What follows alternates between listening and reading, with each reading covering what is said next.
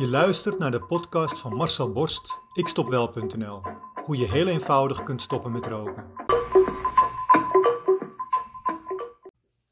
Sapper de flapper de flap zeg. Wat is mij deze week nou weer overkomen? Met het schaamrood op de kaken ga ik eerlijk bekennen wat ieder ander stil zou houden. In de hoop dat je het mij vergeeft en dat je de wijze les van harte tot je neemt. Want wat's gebeurd? Zoals je weet ben ik al twee maanden bezig met het herscheppen van mijn goddelijk lichaam. Een beetje in shape komen na anderhalf jaar corona met de bijbehorende kilootjes is geen overbodige luxe op mijn leeftijd. Omdat ik weet dat op eigen kracht de kans klein is dat ik deze zomer nog trots in een kort broekje in het park rondparadeer, heb ik de hulptroepen ingeschakeld. Een specialist. Aaron is nu mijn personal trainer die mij drie keer per week een uur lang afbeult in de zweetschool en die ook nog eens bovenop mijn voeding zit. Zodra ik iets neem wat niet goed is, straft Aaron mij af met een boze mail op een, of in een app. Daarnaast stap ik nog twee keer per week vrijwillig datzelfde zweetlokaal binnen om op de lopende band mijn dagelijkse 10.000 stappen te zetten. Daarna mag ik met een flink bezweet lichaam de douches pakken en ga ik vol energie weer richting werk. Het heeft wel resultaat. Inmiddels is het buikje al helemaal weg. Bijna 10 kilo eraf in bijna 7 weken. En beginnen de spierrondingen weer op te bloeien, zoals een bloem zich ontvouwt bij het opkomende zonlicht. Mijn tietjes staan inmiddels alweer strak. En de schouderkoppen zijn alweer indrukwekkend. En ik ben nog maar halverwege. Tot deze week. Albert Heijn is nu de schuldige.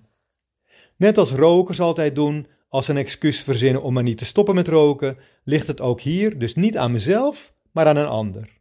Of aan de omstandigheden. Je kent het wel. Die achterbakse verkopers van een appie hebben zomaar zonder waarschuwing van die hele grote oranje reclameplakkers op de zakken zachte zoete zwijmeldrop van Venco gezet. Drie halen voor maar drie eurotjes. Dat is echt een kopie. En ik heb een zwak voor alles wat zacht en zoet en zwart is en Venko heet. Dus loop ik gewoon rustig door. In eerste instantie. Maar mijn onderbewuste heeft het al lang al gezien. Dan stopt mijn lijf opeens, zomaar met lopen en sta ik opeens stil. Ik draai me om. Heb ik dat goed gezien? Ik doe een paar stappen terug. Ja, ik heb het goed gezien. En dan een stemmetje in mijn hoofd. Ach, voor één keertje dan. Je bent echt al heel goed bezig. Het mag best wel een keertje tussendoor. En ja hoor, daar verdwijnen drie zakken in mijn boodschappentas. Na één dag is één zak al helemaal leeg. Echt waar. Ik dacht eerst, ik doe gewoon één dropje. Ik legde de zak weg, maar na tien meter teruglopen hobbelde ik alweer naar de kast om het volgende dropje te pakken. Oké, drie dan. Dat is ook prima. Dus ik neem er nog twee en loop weer weg. Mijn brein heeft inmiddels de smaak te pakken en vraagt om meer. Ik loop dus weer naar de kast en prop inmiddels mijn mond vol met drop. Een kwartier later voel ik me helemaal misselijk worden. Maar het gaat al snel weer voorbij. In de middag volgt een tweede aanval van de zacht-zoete dropleger. Ook dit keer winnen zij. Het begint weer met eentje, dan drie, dan vijf en dan een hele hand op het bureau naast me terwijl ik aan het werk ben met de belofte dat ik daar minimaal een uur over ga doen. Niet dus. Op. Nu alweer. Na vijftien minuten. Dat gaat zo door tot de zak op is.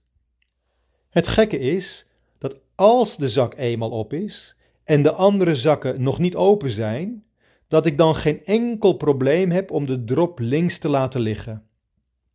De twee volle zakken liggen nu al vijf volle dagen in de kast, onaangeraakt.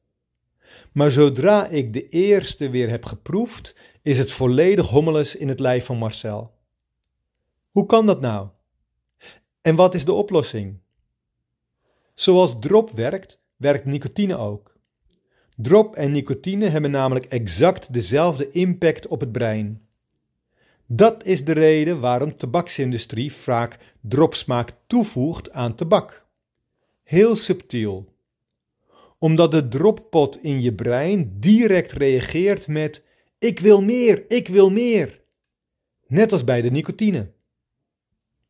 Zolang er nicotine in je brein zit, zolang je de smaak van drop in je mond hebt, of de gedachte aan die open zak in de kast, vraagt je brein om meer. En dat is nou wat we de verslaving noemen. Maar net als bij de drop, stopt dat ook gewoon weer. Is de dropsmaak verdwenen en de zak gesloten, dan taalt je lichaam er niet meer naar. Dan is je brein stil. Als je geen nieuwe nicotine meer tot je neemt, wordt het nicotineniveau in je brein ook steeds minder. Het lichaam gooit dat gif er namelijk vanzelf uit. Na een paar dagen is de meeste nicotine al uit je brein verdwenen. Na ongeveer drie weken is alles weg. Footsie. En het mooie is, net als bij drop, zodra alle nicotine uit je brein verdwenen is, voel je die ik wil meer droppot behoefte ook niet meer. Het is weg. Het is voorbij, het is over. De verslaving is dan verdwenen. Zodra je stopt met roken, verdwijnt de nicotine dus vanzelf. Maar zodra je weer nieuwe nicotine in je lichaam brengt, activeer je direct weer die interne droppot. En die schreeuwt meteen weer opnieuw: Ik wil meer. Zelfs zo hard dat het onmogelijk is om niet meer te roken. Gisteren vertelde een deelnemster aan mijn gratis webinar dat zij na 17 jaar niet meer roken door het opsteken van één sigaret, gewoon voor de lol, niet meer in staat is om die ene sigaret te laten liggen. 17 jaar lang had zij geen enkele behoefte aan een sigaret. Het eerste beetje nicotine activeerde meteen weer die droppot in haar brein en die wil alleen maar meer. Als je bent gestopt met roken, dan ben je gestopt met roken. Dan rook je dus niets meer. Nul, nada, noppes, niets. Ook niet voor de lol. Ook niet om even te proberen of het echt zo vies is. Want je lichaam reageert direct.